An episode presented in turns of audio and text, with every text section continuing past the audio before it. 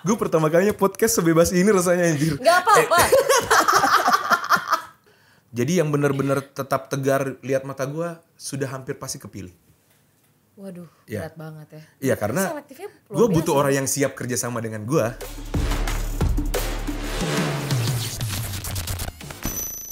Welcome to Esport Breakout episode 16 Dan kali ini balik lagi sama gue Pepau Yang ditemani bintang tamu yang luar biasa banget Yang gue excited banget hari ini Semangat banget karena dia udah membawa pulang medali emas dan perak ke Indonesia Iya. Iya ada Bang Payat di Halo, sana halo, halo. Gue apa apa apa apa apa apa apa apa apa Payat. Gue seneng banget ya Bang Fayat Balik-balik ke Indonesia langsung gue tagih Bang Fayat ayo sini podcast Duduk bareng ngobrol kita Itu masih di bandara. Masih dalam pesawat Iya dalam Masih pesawat dalam ya. Gue fotoin ya. Iya di fotoin dalam pesawat Gue bilang Bang Fayat tolong ini kita harus ngobrol Soalnya ini ada eh, medali yang penting banget nih dibawa pulang ke Indonesia ya, Berarti ada. ada obrolan penting ke depannya Langsung Siap. Baru nyampe Pet Bilang gitu Ya gue kabarin ya Iya. pas nyampe ya. Baru Gua nyampe. Gue kabarin. Makanya ya gue langsung siap dan standby. Aduh Tolong serang saya dengan pertanyaan. Udah siap berarti ya, udah siap Sudah buat siap di, banget. di- ditanya banyak Iya. banget. Gue eh, tapi singkat cerita nih, kilas balik dikit ya. Oke. Gue waktu itu pertama kali ketemu Bang Fayat masih salah satu tim eh coach dari salah satu tim. Perlu gue sebut nggak? Gak perlu. Timnya. Gak perlu. Nggak perlu disebut timnya. Oke. Jadi eh, waktu itu gue masih merintis awal mula ka, awal mula karir gue ya dan gue bertanya ke Bang Fayat tuh tegang, pucet, keringet. Terus habis itu Bang Fayat udah dengan apa ya? Jawabnya udah profesional banget sebagai seorang coach kelas. Tapi buat teman-teman semua yang belum tahu, bisa kali Bang Fayat perkenalan diri dikit Oke. tentang siapa Bang Fayat. Mungkin ada yang mau lebih kenal Bang Fayat lebih dekat lagi gitu. Em, halo, gue Musli Wahyudi Rahman, biasa dikenal dengan Bang Fayat. Eh, gue duda anak dua, cewek gue masih muda. Gak, gak. Eh, em, ya gue udah empat tahun ya di scene Free Fire. Eh, gue dijuluki King of Rewel. Sebenarnya bukan mau gue. Kenapa? ya enggak. Eh, intinya gue tuh selalu merasa kalau sudah tidak bisa lagi eh, bekerja sama lebih lanjut ya udah udahan aja gitu. Gue sebenarnya anti drama tapi nggak drama nggak makan. Jadi ya itulah. Intinya gue begitu banyak julukan ya. Gue juga mungkin di scene Free Fire pun dikenal sebagai salah satu yang terbuli ya karena role sabar dan tabah adalah jalan ninjaku seperti itu gue mau ya dulu ketawa lagi gue padahal itu adalah perasaan sedih ya Enggak, enggak, enggak, enggak, enggak, enggak. Sebenarnya eh, saya sangat menikmati itu. Iya. Tapi Bang Fayat berarti sekarang kesibukannya apa? Ya udah tau lah ya, coach Ya. timnas dari Ya. Indonesia udah pasti. Itu bukan kesibukan, Itu bukan itu tanggung jawab. itu tanggung jawab. Tanggung jawab Iya. ya. Berarti tapi boleh nggak sih Bang Fayat cerita sedikit gimana nih ceritanya bisa tiba-tiba apa ya diumumkan Bang Fayat seorang coach dari Betul. timnas Indonesia. Itu Gimana tiba coba? itu tiba-tiba. Jadi Iya, sebenarnya gue dari Januari tanggal 2. Tanggal 2 dihubungin oleh Manai sebagai kandidat utama, kandidat terkuat lah waktu itu. Jadi kandidat pelatih timnas itu eh, Manai, Ivos, kemudian GPX Riza, Hmm. Kemudian Chris Jo dari Eko, dan juga Manggiskun kalau nggak salah. Oh, karena mereka terhitung aktif. Sementara gua kan udah farewell tuh tanggal 26 Desember secara tidak terduga. Nah, no. sebagai sebagai pengangguran ya tentu Ya. kita jadi eh, last option lah ya. Tapi itu empat kandidat terkuat dan Manai eh, menghubungi untuk ngajak sebagai part of eh, the team. Jadi jadi tim suksesnya lah. Gue punya sedikit ya, ability lah buat ngetik-ngetik bikin proposal gitu kan. Oke. gue didaulat jadi eh, analis gitu waktu itu. Jadi Manai sebagai head coach, kemudian Manai ngajak Riza sekaligus juga jadi asisten pelatih. Analisnya itu gua, eh, Kahfi dan juga eh, Ivos Apem, si AFM Ah- Ahmad Fadli Masturoh. Itu analisnya? Jadi, analis gua akhirnya kan. Nah, Oh, heeh. bertiga nih. Ini ini asli formasi FF Indo bersatu. Dari berba- eh, dari berbagai e-sports kecuali gua nggak ada, ya kan? Ah, tapi punya punya visi yang sama gitu. Punya itu itu itu kuat sama. banget. Tapi karena ada regulasi dari publisher yang kebetulan event SEA Games ini ber ber apa ya bertepatan juga dengan Free Fire World Series. Iya, benar. Jadi akhirnya mereka harus mundur. Oh. Ya sebenarnya nggak harus juga sih, tapi itu kan pilihan. Pilihan mereka Ya, untuk mundur atau enggak. Ya. Riza mundur, Manai mundur, alasannya sama, mereka bersama klubnya juga bisa berpeluang mewakili Indonesia. Jadi Oh, oke. tidak melunturkan jiwa nasionalisme sama sekali. Iya, benar, benar. Kemudian Christio pun mundur Oh. karena juga merasa bahwa timnya berpeluang mewakili Indonesia di FFWS. Manggis Kun pun akhirnya mundur karena dia pengen fokus dengan timnya. Artinya Hmm. benar-benar nggak ada opsi. Nggak ada opsi. Salah satu dari PBSI akhirnya menghubungi. Kalau lu lu berapa cepat eh seberapa cepat bisa bikin proposal? Oh, buat apa Pak? Buat presentasi dadakan. Kita tetap carikan eh, cari yang terbaik. Akan ada beberapa kandidat, eh, termasuk Bang Fayat. Lah, proposal kemarin saya yang buat Pak gitu. Oh. Oh ya udah kalau gitu. Besok, besok siang tuh langsung presentasi.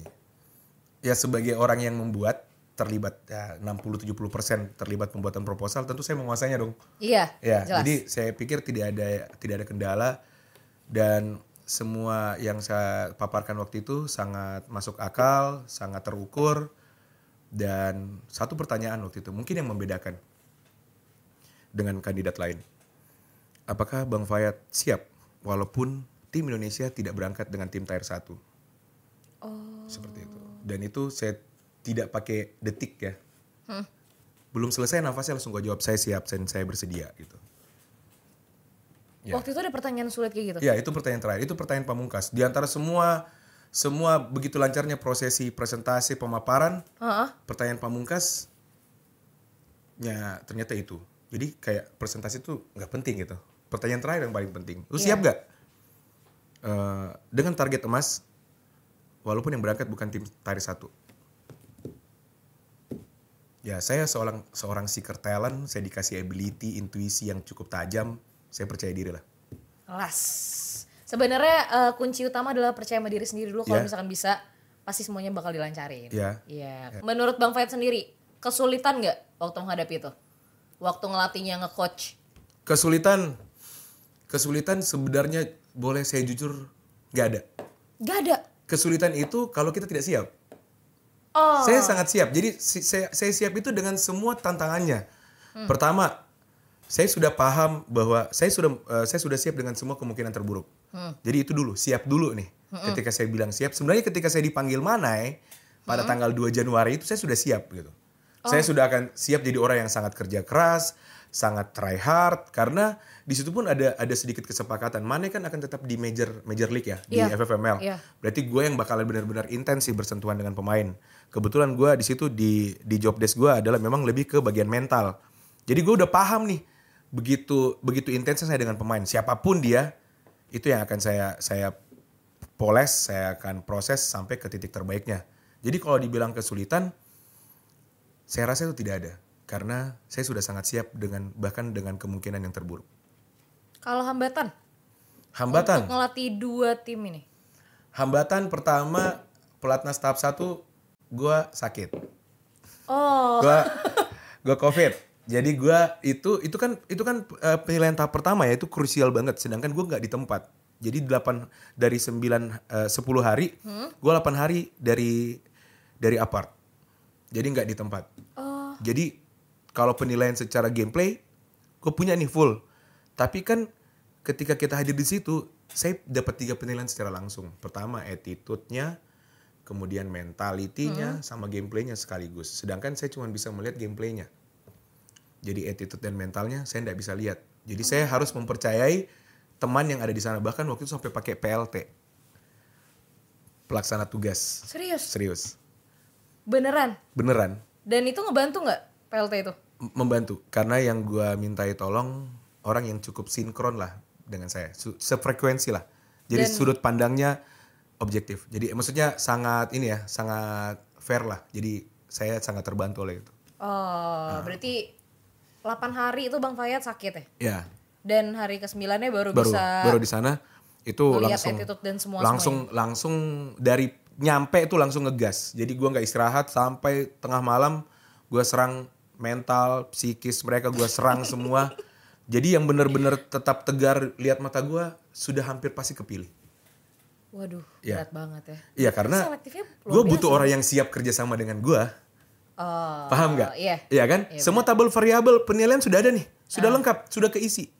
Tapi penilaian terakhir adalah anak-anak ini harus siap kerjasama dengan saya, yang tetap bisa menyambut sorot mata saya, tatapan mata saya. Hampir pasti sudah pasti kepilih. Gitu. Itu hambatan pertama. Ada hambatan selanjutnya nggak? Hambatan selanjutnya, em,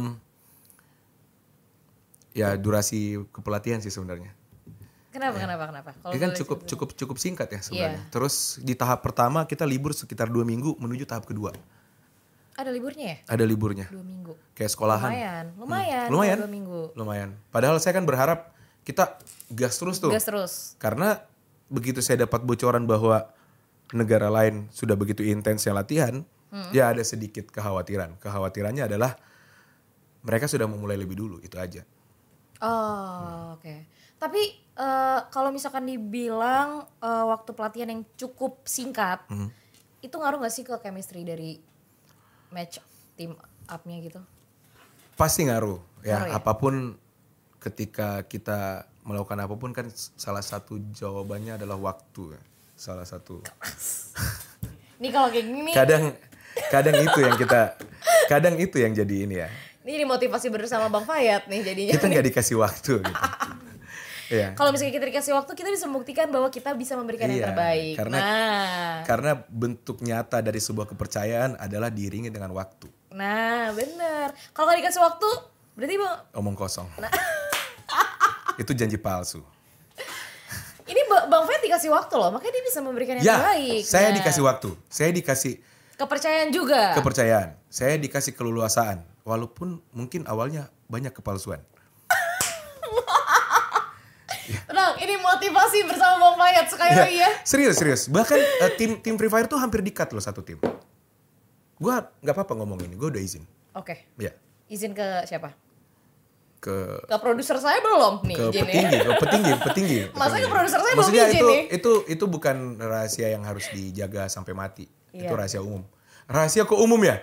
Ya intinya begitu. Jadi kan ada kan memang ada pengurangan ini kan, ada pengurangan jatah Pengurangan jatah. pemberangkatan. Iya. Nah Free Fire tuh hampir cuma satu tim doang. Tapi itu kenapa bisa tetap dua tim? Gua fight, gua fight gitu. Maksudnya ya, eh gue mempertaruhkan semuanya gitu. Gue sudah memilih anak-anak ini. Yang bikin saya optimis adalah ketika saya memilih nama ini, kemudian diajukan ke badan timnas. Ketika saya memejamkan mata, saya bisa membayangkan kita juara. Gue tepuk tangan aja. Tapi beneran Eh, juara. serius, Tapi serius, beneran juara. serius. Cara cara paling mudah memprediksi apakah kau bisa mewujudkan mimpimu adalah ketika kau memejamkan mata, kau bisa bayangkan gitu. Tapi itu kan dari seginya Bang Fayat. Kalau misalkan dari segi playernya mentalitasnya gimana? Ya kan saya bilang, berangkat. saya kan bilang tadi orang yang akan bekerja sama dengan saya adalah orang yang sudah benar-benar siap dan satu visi bahwa kita optimis juara itu paling penting. Apa pun yang terjadi dalam prosesnya, mereka mentalnya sempat down, mereka terkuras energinya, mereka terpukul oleh kondisi, itu proses gitu. Yang penting pasti gue yakin kita akan balik ke tracknya. Oh. Berarti Bang Fayat emang hebat banget ya kalau misalnya bisa dibilang perjalanan karirnya buat Free Fire. Tapi gak jadi nih buka bukaan soal rahasia umum ini.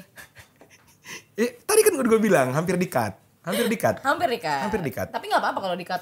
Produser gak apa-apa ya kalau dikat aja bagian rahasia umum. Enggak, maksudnya Free Fire tuh hampir cuma satu tim. Kan yang rugi badan timnas. cuma satu medali. Oh iya. Sekarang bawanya dua medali tuh. Gak nyangka. Yo, ih. Mana medalinya? Bawa dong ke sini.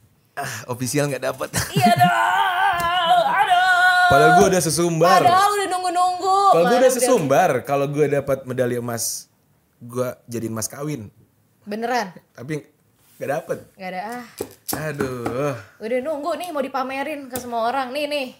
Dapat medali emas sama perak. Maybe gitu maybe next time ya. Maybe, next, Maybe time. next time. Ditunggu dong Iya, berarti. kan masih ada masih masih ada waktu. Deket banget kok. Saya bisa dipanggil kapan aja. Eh, dulu waktu itu pertama kali ketemu jauh banget loh di Bintaro. Sekarang udah deket banget ya. Di Bentaro di mana? Oh di Oh waktu di Aura. Iya, waktu di kan kita pertama Oh kali itu baru di tim Aura. Itu kan kamu juga barusan jadi baru, ih, baru jadi host ya. kali jadi Eh, host, iya. baru seminggu itu jadi host. Iya iya iya ya, waktu di Aura. Waktu di Aura pertama kali tegang banget kan hanya Bang Fayat keringetan, pucet, panik. Tapi gue gua gua senang banget sih eh, apresiasi ya. Kalau kita bicara apresiasi, gue senang banget dari pemerintah, bahkan dari eh, publisher. Gue tahu nih, gue tahu nih ke arah mana. gue udah tahu nih ke arah mana. iya. Iya. Ya, bahkan eh, dari ya tim-tim e-sports eh, papan atas lah memberikan ucapan selamat Iya. secara tim maupun secara personal. Itu gue terima kasih ya. banyak. Terima kasih banyak banget buat Mas Dean, Bang Ape dari bahkan eh, owner dari Onyx juga. Thank you banget. Oke, gitu. dari eh, tim yang di coach sebelumnya? Aura Iya. Saya takut nih sebenarnya. udah empat kali 24 jam belum ada ucapan. Empat kali 24 jam ditunggu ya. Halo Bang Reza, gua salah apa gitu kan? Ternyata nih Reza. Iya. Halo, Reza. Anda gimana? kan tetap pimpinan saya gitu kan. Saya mengharumkan nama bangsa. Waduh, gue lama-lama digepak nih kayak gue. Tolong. WA saya ada loh Bang. Congratulations aja Iya. kok. Ya Thank you, thank you, congratulations thank you, thank you. Intinya ya mungkin nggak sempat ya. Iya, terlalu sempat sibuk karena juga. mereka juga punya timeline. Media punya timeline. Jadi mereka lebih memilih posting Jaden daripada Bang Fayed. Jaden. Lanjut. Eh, Oh, gua gua sama Jaden bareng-bareng terus. oh iya banget. Iya, Jaden tuh tidak menganggap saya orang lain. Iya, iya kan? Di sana kita makan bareng, apa pun, karena bootcamp kita bersebelahan. Di, banget. bukannya waktu itu waktu waktu aku ke sana tuh masih atas bawah ya? Waktu di di sana masih atas bawah, Masih atas habis bawah, itu kan itu GH harusnya terpisah. GH terpisah masih GH bersebelahan. terpi- habis itu GH terpisah. Tapi kan di bootcamp kita tiap hari bareng. Oh, Tiga bulan. Lupa kali sama pendampingnya Jaden kan ada Bang Fayat terus-terusan. Nggak nggak jadi nggak sempat diposting. Uhuh, ya nggak apa-apa. Udah gue bilang, itu pasti timelinenya. Mereka mereka punya ini sendiri kan, apa yang harus diposting gitu. Oh iya benar Ya. sih. Nih Bang Fayat mau nanya dong. Udah langsung kita skip pertanyaan selanjutnya karena di sini yang terancam bukan cuman Bang Fayat tapi nyawa saya juga terancam. Ya berat sekali saya sebagai host magang ya kan. Ya ya ya ya. Bang Fayat kan ini pertandingan turnamen skala internasional. Oke Ya. kita balik ke timnas lagi. Ada nggak sih Bang Fayat ngerasa perbedaan turnamen antara skala nasional sama internasional? Dari Nasional. pressure-nya, dari pressure-nya atau dari hambatan tersendirinya. Bisa kali Bang Fayat terangin Oke. perbedaannya? eh, perbedaannya, kalau di nasional kan kita bicaranya klub ya. Iya. Iya, jadi yang dipakai itu mungkin lebih ke logika dan juga eh, apa ya sense of war mungkin yang kita pakai ketika melatih gitu. Tapi kalau kita bicara tentang Indonesia, semua hal yang kita punya. Karena tidak tentang apa hasilnya setelah itu. Kalau kita bicara di level klub, setiap kita melakukan sesuatu yang kita pikirin sebenarnya adalah hasilnya gimana nih ya kan? Baguskah? Tidakkah? Tapi kalau kita bicara tentang Indonesia bukan tentang hasilnya tapi apa yang bisa kau berikan menuju ke titik pertempuran itu? Jadi kita nggak mikir hadiah juara atau enggak enggak kita memberikan semuanya biar Tuhan yang menilai kita layak atau tidak. Waduh, berat, berat bahasanya berat banget nih. Udah, gue gak bisa nge-host kalau udah kayak gini. Nggak sama nih levelnya nih bahasanya, tutur enggak. katanya. Bukan gitu. Jadi em, intinya gini, perbedaannya satu. Eh, eh, bukan satu, banyak ya. Banyak. Perbedaannya banyak. Tapi yang paling gue rasakan adalah ketika kita tentang internasional supportnya, support system, support system dari netizen itu tiba-tiba hilalnya berubah gitu, kiblatnya berubah. Yang tadinya mikir tentang Satu tim doang ya? ya satu tim doang ini dua tim tapi ini tentang whole package dari tim Free Fire. Komunitas Free Fire benar-benar mikirin mendoakan gitu kan. Semoga lancar semuanya bang. Bahkan yang paling keren tuh dari netizen kayak gini. Gue sebenarnya ragu tentang lu bang. Tapi ini tentang Indonesia. Gue titip doa gitu. Gue merinding. ya. Gue merinding. gue gua dan gue add dia eh, di Instagram kan gue DM gue thank you. Gue butuh lebih banyak orang seperti lu gitu. Ya itu objektif dari dia. Iya. gue ragu nggak apa-apa. Tapi ini tentang Indonesia. Dan itu jadi booster banget buat gue Iya, itu gue merinding. asli. dia. wah gue aja sangat sangat dan gue jadinya berteman baik gitu. Saya dm dman Dengan dia. ya padahal dia gak suka sama sosok gue Gak apa-apa, itu Iya. pendapat dia yang bisa Nggak apa-apa. eh, nge-boosting lu. iya jadi tidak se, se- tidak sepaham tidak sejalan tidak harus identik dengan kebencian Bener sih. iya dia bukan benci gue ya dia Hmm. cuma tidak suka gaya gue pembawaan gue tapi dia tidak benci Tapi kalau misalkan tadinya, Hmm. banyak gak netizen yang ngata-ngatain lu kayak, kenapa sih yang dipilih lu? ya wow Banyak sekali. Ratusan Se- ribu- secara rat- personal ya, secara personal. secara personal banyak banyak banget. secara eh, mental ketikan banyak Dan lebih mereka banyak ada yang ngebandingin juga kan sama Oh, tim banget. eh, coach-coach lain. banget banget banget dan itulah maksudnya saya sudah siap gitu dari awal dari awal saya sudah siap Tapi pressure-nya lebih gede di skala nasional apa internasional? Kalau lu rasain sendiri, kan udah ngejalan ini. internasional lah Jelas. internasional pressure-nya tapi gitu sebanding dengan supportnya Dan gua gua gua terlatih. Gue malahan dapat dapat apa ya? Dapat dapat sesi pelatihan baru soal mental. Bagaimana merangkul mereka yang begitu penuh dengan keraguan ambil sedikit energi positifnya. Gue bilang silahkan ragukan gue silahkan silahkan remehkan gue tapi kan tetap saja kalian bisa menitipkan doa. Itu. Iya. gue gua butuh doanya. Ragu dan dan underestimate gue itu hak kalian. Tapi doa itu tuntutan gue doa doakan kami itu yang saya tuntut remehkan ragukan itu hak kalian Nah, Bang Fayat, tadi gue Oke. udah nanya pressure. oke Kalau misalkan di Vietnam sendiri, Hmm. ada nggak sih momen lucu atau momen memorable deh? Jangan lucu, mungkin momen sedih, momen berkesan buat Bang Momen Fayat sendiri. yang berkesan itu Buat Bang Fayat, abis itu nanti buat tim. Kalau buat saya cukup banyak ini ya, cukup banyak hambatan gitu, hambatan secara personal. Mulai dari rules, terus hal-hal yang mistis ya, mistis itu ya gua anggap itu mistis gitu. Begitu kita, kita rehearsal, semua bisa masuk kecuali gua. Dan thanks to Mas Ibnu yang sudah memperjuangkan hak saya untuk tetap ada di dalam. Itu aneh banget. Entah mereka karena memang sudah sudah mengantisipasi eh, kekuatan dari timnas Indonesia.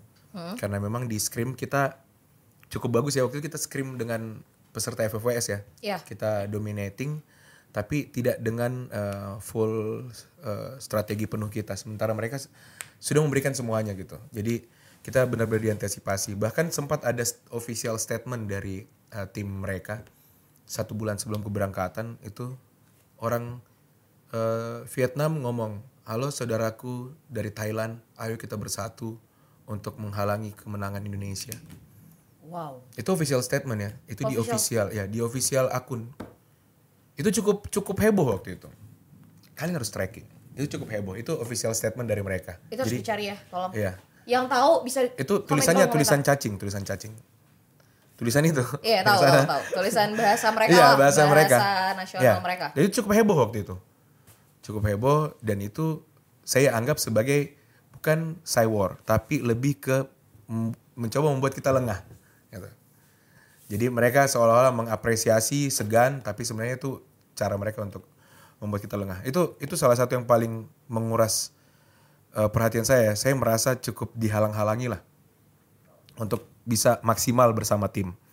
Cukup banyak intervensi. Kemudian rules ya, rules yang katanya mereka mengikuti aturan eh, FFWS, Iya. kenyataannya tidak, ya bahkan eh, itu meskipun ini merata ya, tapi itu Iya. kan bukan eh, bukan kebiasaan yang kita lakukan sebelumnya. Eh, headsetnya pun dikasih white noise, suara tambahan. Dan beruntungnya nggak nggak tahu kenapa ya, kita bahkan melakukan latihan itu. Oh iya, Iya. Kita latihan bug entah bug uh, mikrofon, bug suara, kita ada sesi latihannya. wow.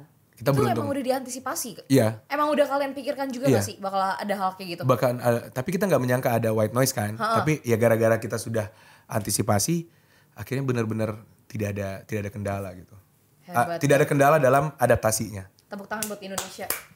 Keren banget loh. Iya. Dan Indonesia berarti merupakan salah satu ancaman terbesar loh buat Thailand sama Vietnam dong. Ya. Dengan mereka official statement gitu udah pasti. Ya. Mereka mengakui secara tidak langsung mengakui bahwa tim-tim dari Indonesia ini luar biasa jagonya. Jadi gini, yang menguasai scene Free Fire di dunia itu ada empat regional, empat terbaik. Brazil, Thailand, Vietnam, dan juga Indonesia. Jadi kalau tiga negara ini saling respect, menurut saya itu wajar. Oke. Karena culture kompetitifnya seimbang. Dari grassroots sampai ke tier 1 itu sangat aktif. Oh, Gitu. pantes ya. Iya. Sama-sama saling respect lah ya. Iya, benar. Tapi yang saya aneh adalah kenapa Thailand eh kenapa Vietnam ngajak kerjasama sama Thailand Ya, untuk Ya, mem- pengennya- ya, pengen- tentang statement itu. ya itu itu itu saya rasa wajar ya. Biasanya negara-negara yang hampir serumpun eh, biasanya seperti itu kalau menghadapi eh, rumpun eh, ras lain gitu. Oh, Ada rasis-rasis dikit gitu kan. Tapi sebenarnya bukan arahnya ke situ. Iya. Lebih ke ini tentang dominasi ya. Dominasi. Hmm. Sorry, nggak nggak ada rasis di sini ya. Iya. Ini tentang dominasi. Dominasi regional. Ya, Tadi kan saya sudah sebut empat besar. empat besar kecuali Brazil kan nggak ikut. Ya, kecuali Brasil. Jadi tiga ini ya penguasa Asia lah.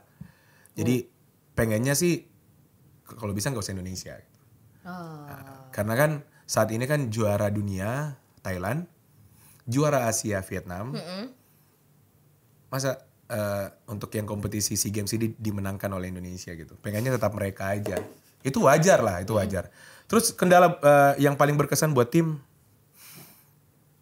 kalau buat saya secara pribadi ya, memorable itu match sat, sorry, match 1 sampai match 14.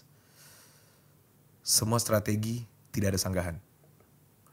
Semua requirement, semua instruksi, semua opsi didengar dan dieksekusi dengan baik oleh semua tim.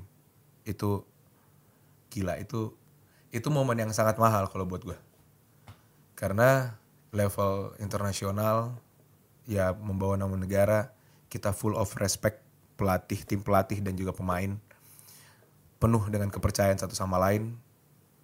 Gue yakin banget mereka bisa eksekusi dan mereka pun yakin banget apa yang kita instruksikan adalah opsi terbaik untuk menjadi juara. Gua merinding lagi. Ini gue merinding lagi kelas. Ya, itu benar-benar Gue pengen nangis. Gak apa-apa, gak apa-apa, gak apa-apa, gak apa-apa. Tapi Serius, itu itu momen apa-apa, gak itu momen momen mahal untuk Iya, iya. untuk saya sebagai orang yang sudah bekerja sama dengan banyak talent gitu. Eh, sorry, atlet.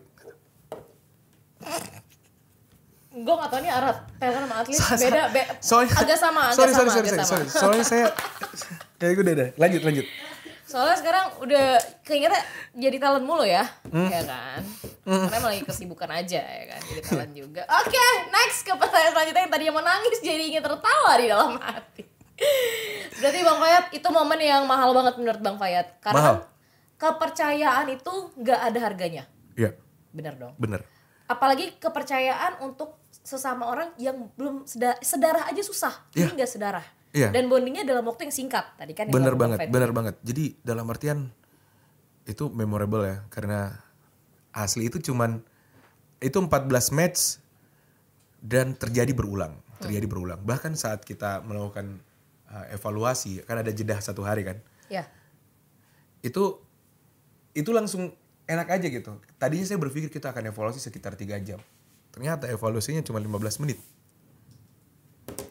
Ya saking ya udah. Kita akan begini besok, udah. Waduh, udah udah udah udah udah tahu juga, Iya. udah siap. gue minta begini kita review kan. Begini begini begini. Ya udah pak. Kita ini aja. Yang penting kalau dari dari pemain boleh nggak saya begini? Gue langsung tampilin di layar. Boleh. Kita begini begini begini. Ya udah bagaimana? Ya udah kita uh, bersenang-senang Waduh. Iya kita tinggal fun, iya aja. kita, iya kita fun. Karena gua, kita sudah ada berada pada level ya makanya gue tuh nang, gue tuh waktu Indonesia Raya naik tuh gue nggak nangis, gue nangis itu sebelum ke stage, Kenapa?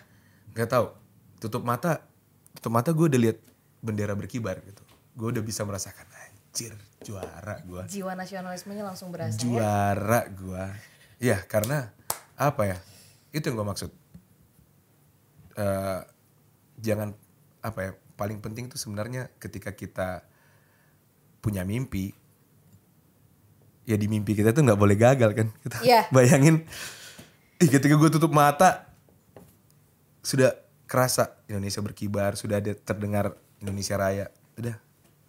Anak-anak juga kerasa gitu mentalnya jabat tangannya kita pelukan kerasa getarannya sama anjir. Satu frekuensi. Itu yang dibilang satu frekuensi itu benar-benar terjadi di situ pelukan kayak sama-sama bergetar untuk bikin lingkaran Ah, anjir juara nih karena apa ya kita benar-benar kita tuh sudah yakin hari itu kita akan ditabrak habis-habisan makanya kalau eh, teman-teman sin kompetitif yang benar-benar paham tentang strategi Free Fire, kalian akan melihat keindahan di hari kedua. Gitu. Ini buat teman-teman yang men- men- m- eh, apa ya penikmat sin kompetitif, kalian akan melihat kalian kalau nonton kembali, kalian itu melihat keindahan, keindahan seni tempur, strategi, semua hal yang ada di sin kompetitif kalian kalian akan lihat di hari kedua. Coba nonton lagi. Bisa di review kalian sendiri ya untuk penikmat scene kompetitif. Ya. Ngomongin soal juara, Indonesia udah bawa pulang medali emas sama perak. Udah pasti selain penikmat scene kompetitif, banyak banget masyarakat di luar sana yang termotivasi buat jadi pro player, bener dong? Ya, Untuk di ranah Free Fire. betul. Menurut Bang Fayat sendiri, ada nggak sih tips and trick sedikit aja nih buat para orang awam atau masyarakat yang lagi merintis karir karirnya mereka buat jadi pro player di Free Fire? Em, kalau menurut saya sekarang kan eh, kemarin itu ketika belum ada pola kalau ketika kita belum mengikuti apa yang dilakukan di luar negeri ya. Yap, di luar negeri kan sudah sangat terstruktur. Yap. jenjangnya itu dimulai dari bangku sekolah gitu. Ah di bangku sekolah ini di di diwadahi oleh pemerintah lewat akademi-akademi yang resmi Oh. ya ada akademi dari e-sports ada akademi yang yang betul-betul resmi terstruktur nah menurut saya komunitas tetap berkompetisi tetap kompetitif dengan cara-cara kalian eh, sendiri yang kalian kalian lihat sebelumnya dilakukan oleh para atlet-atlet profesional Ya. tapi semakin ke sini standarisasi itu tentu akan semakin meningkat juga Mm-mm, bener. jadi ketika kalian bisa mengandalkan sekedar kecepatan, kekuatan, mekanik dan sebagainya, semakin ke sini industri juga requirement semakin tinggi. Lu nggak sekedar jago, tapi lu juga harus punya intelijensi. Wow. Gitu. Makanya menurut saya nih, kalau untuk ke depannya, menurut saya eh, kalian-kalian tuh harus bersentuhan dengan yang namanya akademi-akademi yang mungkin dimulai oleh e-sports ataupun oleh ne- oleh negara. Dan itu sudah dimulai. Oke. Ya, itu itu menurut gua. Karena gua di empat tahun ini kan punya Shadow Academy. Ah, Ya, jadi gua keinginan besar gua untuk tetap menjaga ekosistem ya. Saya kan pengen umur Free Fire ini panjang. ya. Saya kan orang yang aktif di scene kompetitif. Saya pengen terus menjaga kesinambungan atau regenerasi ekosistem di scene kompetitif. Makanya saya terus buat Shadow uh, Academy biar terus bisa mengirim perwakilan atau talenta-talenta apa yang menyalurkan talenta-talenta ini ke tempat-tempat yang tepat Oh, ke e-sports e-sports. oke. Nah, tujuan saya sebenarnya nyentil bahwa seharusnya sudah ada organisasi resmi atau dari pemerintah atau dari e-sports yang benar-benar intens soal ini. Hmm. Ya, untuk Free Fire ya, Ya, untuk Free Fire. Nah, jadi saran saya tetap eh, latih eh, potensi kalian. Yang paling penting sebenarnya mengenali, mengenali di mana kekuatan terbaik kalian. Karena dengan itu kalian akan tahu sebenarnya kelemahan kalian di mana. Jadi kenali dulu kekuatan terbaik kalian. Misalnya kalau di Free Fire, kekuatan terbaik kalian adalah di aim. Berarti kalian benar-benar harus kuat soal aiming. Menembak benar-benar harus akurat. Dengan begitu kalian akan tahu kelemahan kalian. Oh, karena saya ak- akurasi tembakan saya bagus, tentu konsentrasi saya terhadap step, terhadap pergerakan musuh agak kurang. Itu yang harus saya latih. Jadi kalau kalian terlalu random untuk melatih, akhirnya juga menghambat proses kalian. Paling penting, kenali kekuatan kalian di mana. Kehebatan kalian tuh apa? Apakah movement, apakah kecepatan, apakah akurasi itu dulu. Habis itu kalian akan tahu apa yang harus kalian benahi pelan-pelan. Seperti itu. Oh, oke. Nah, ketika mereka udah jadi seorang pro player, menurut Bang Fayat sendiri, apa sih hal yang paling penting harus dipertahankan atau yang harus diperhatiin sama mereka? Soft skill. Kenapa? Ya hidup tidak tentang jadi pemain bagus aja. Attitude, Ya, tapi yang paling penting soft skill. soft skill. Soft skill. Attitude lu brengsek, lu baik, lu tetap bisa jualan. Oh. Ya. Gue tidak keberatan bekerja sama dengan orang yang tidak punya attitude. Asal mereka punya soft skill. Asal mereka punya soft skill, asal mereka punya motivasi untuk jadi juara.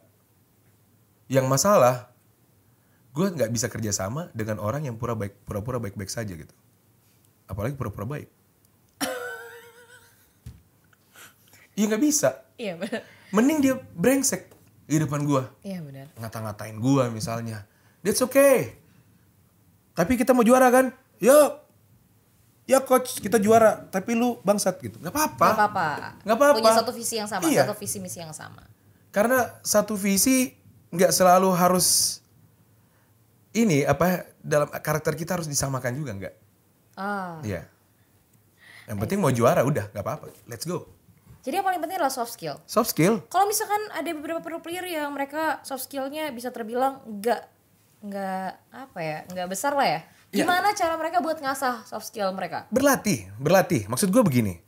Kan saya berhadapan dengan saat ini bahkan di timnas pun rata-rata soft skill nggak ada.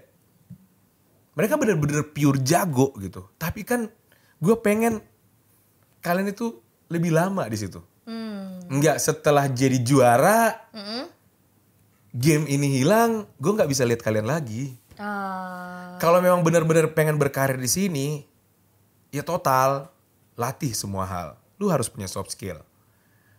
Berbahasa, beretitude, punya ability yang lain yang bisa tetap sinkron dengan apa yang lu jalanin sekarang. Karena menurut gua yang saya kenal ya, pro player yang saya kenal mereka belum punya apa ya, rencana setelah tidak jadi atlet pro lagi ngapain. Oh. Ya, belum ada jadi visi misi belum ada depannya? belum ada jadi mereka yang sudah jadi atlet pro nih Ya. sekarang gue pengen tuh lebih lama Hmm. ya dengan mereka punya soft skill skill utama mereka terjaga itu Oke. Nah, Bang Fayat kayaknya pertanyaan gue ada banyak banget. Gue pengen nanya, Bang Fayat habis ini mau ke mana? ke tempat yang memiliki impact lebih luas untuk bangsa dan negara. Wow, jiwa nasionalismenya udah keluar ya banget udah ya. sih udah. Udah ke, udah. Darah gua merah tulang gua putih ya. Di jantung gua tatonya Garuda. Asik. Ya serius, gue bakalan ke tempat yang apa yang gue lakukan, dedikasi gue itu impactnya lebih luas. Untuk Seperti nasional, itu. untuk Iya. bangsa lah ya. Iya betul. Tapi masih bergerak di scene Masih. Free Fire pastinya. Eh, tentang Free Fire, tentang e-sports tentunya. Dan tetap mau menjadi coach atau mau jadi talent atau mau jadi analis atau mau jadi apa? Super coach. Super coach. ini dong bajunya merah putih. Eh, ini ini ya. Eh, ini Oh, saya iya. pakai ini saya pakai pin Laos ya. Pin Laos. Ah. Eh, ya bisa di spill sedikit untuk outfit hari ini. Oh ini jaket timnas sebenarnya. Jaket timnas. Cuman Oke. saya lepas lengannya. Lepas lengannya. Jadi Iya. itu ada pin, dua pin yang satunya Satu Indonesia, Indonesia udah pasti. satunya Laos. Karena Laos waktu itu harus mundur ya. Ya. Ya, karena kena rules tapi Laos tuh pemainnya bagus-bagus gitu. Jadi mereka mundur, gue dikasih gitu. Sorry bang, kita nggak jadi ikut. Soalnya kita kena regulasi aturan. Oke, dan gue dikasih dan gue pakai. Gue masih pakai, gue masih pasang sampai sampai at least si games kelar lah. Eh. Habis itu gue ganti. Indonesia aja. Indonesia aja, Garuda mestinya. Jadi udah jelas pasti Bang Fayat tetap menjadi super coach di mana pun yang bisa eh, mendedikasikan untuk bangsa dan Betul. negara Indonesia ya kan. Itu dia. Tapi kalau misalkan ada tawaran-tawaran lebih lanjut dari tim-tim papan atas atau tim-tim pro lainnya untuk menjadi super coach kembali, akankah diterima atau Enough, enough, enough? enough. So jadi eh, penghibur aja di depan layar, Ya, saya tetap pengen ini ya, muncul-muncul lah ya. muncul-muncul Ya, aja. entah jadi layar. oposisi kompetisi gitu kan, ya Iya. kan? Sebagai kang roasting atau apa gitu kan. Tapi saya rasa sudah cukup. Udah cukup. Usia OTW 37 jadi eh, mangsa bulian rasanya sudah nggak wajar lah. Oh. Karena sebenarnya saya sudah jadi apa ya? Part of legend lah, part of history. Udah cukup. Wow. Luar biasa banget ini obrolan yang seru. Eh apalagi ya? Seru, luar biasa, hebat banget, excited banget, happy banget gue bisa dapet kesempatan ya. Se, se- apa ya? Suatu kehormatan lah bisa ngobrol sama No, Bang no, no, Fayat. sebaliknya. Saya di atas merasa- meja ini. Saya yang merasa terhormat. Lu bayangin masih di pesawat dihubungin. Thank you. Thank you. Gue doang. Dan itu di videoin. Baru landing, Pet. Maaf, baru bales. Iya, nggak apa-apa. Ini adalah suatu kehormatan. Honor banget bisa ngobrol sama Bang Fayat yang luar Ya, biasa ya, banget di sini ya. ya, thank you. Respect banget nih sama Bang Fayat. Dan congratulations Bang Fayat membawa medali emas dan perak sekali lagi untuk Indonesia. Mengharumkan nama Indonesia di kancah internasional. Itu tugas dan tanggung jawab yang berat banget. Tapi berkat doa kalian semua masyarakat Indonesia. Dari Sabang sampai Merauke, kita bisa bawa pulang medali emas dan perak. Thank you. Kerjasama dari tim juga dan banyak Luar orang biasa. ya yang Ya. bekerja di luar sana. Teman-teman semua bisa komen di kolom komentar Bang Fayat seharusnya habis ini mau ngapain lagi bisa. Ya kan di, kol- di kolom komentar Ya, kan banyak- banyak rumor. Banyak rumor, banyak juga yang Apalagi gue live streaming Instagram Pak Ape muncul gitu kan. Aduh. Mana juga muncul gitu. Komporin. Tuh bisa ditulis di kolom komentar apa aja atau misalkan kalian punya pendapat lain tentang omongan-omongan dari Bang Fayat ada yang mau eh, apa ya? Iya, biasanya komentar biasanya mereka nggak percaya kalau gue bilang pen- enough atau pensiun. gitu. Oke, Iya. makanya bisa spill-spill dikit di kolom komentar atau bisa ditagi Bang Fayat. Bang Fayat, ayo nih obrolannya kayak kurang panjang atau kurang lama, undang lagi dong Bang Fayatnya. Bisa langsung tulis di kolom komentar. Tapi jangan lupa kalian subscribe dan like juga. Jangan cuman komen, nggak di subscribe, nggak di like Cherry Sport. Tentu. Jangan lupa juga di follow dan juga di komen. Bisa juga di send message ke Instagramnya at Bang Fayat. Bang Fayat. Eh sorry, Aura underscore Fay- Fayat 16. Aura underscore Fayat Fayat 16. Kalau mau komen di kolom IG gue juga bisa at Petri Paulina. Tolong kak undang lagi Aura Fayat 16-nya. Karena kita bakal ngobrol-ngobrol di belakang kamera lebih lanjut lagi. Kalian gak boleh tahu ya kan. Ini cuma rahasia kita berdua aja dan para kru di belakang layar juga. Oke tuh, ten, aduh, sampai sampai terbata-bata nih. Rame sih ini rame, Iya, rame. rame. Eh teman-teman semua, mohon maaf nih apabila ada salah-salah kata ya kan dari gua maupun dari Bang Fayat ya kan. Apabila ada menyinggung beberapa pihak atau salah satu atau dua belah pihak kita nggak ada niat buat ke situ. Dan kita akan ketemu di e-sport selanjutnya. Jangan lupakan kita. Ya, jangan lupakan kita jadinya. Jangan lupakan kita dan tolong spill congratulations for Bang Fayat dan semua tim dan dua tim ya Raja Wali Betul, Garuda ya Raja Wali yang Garuda. udah ngebawa pulang medali emas dan perak ke Indonesia. Bye bye.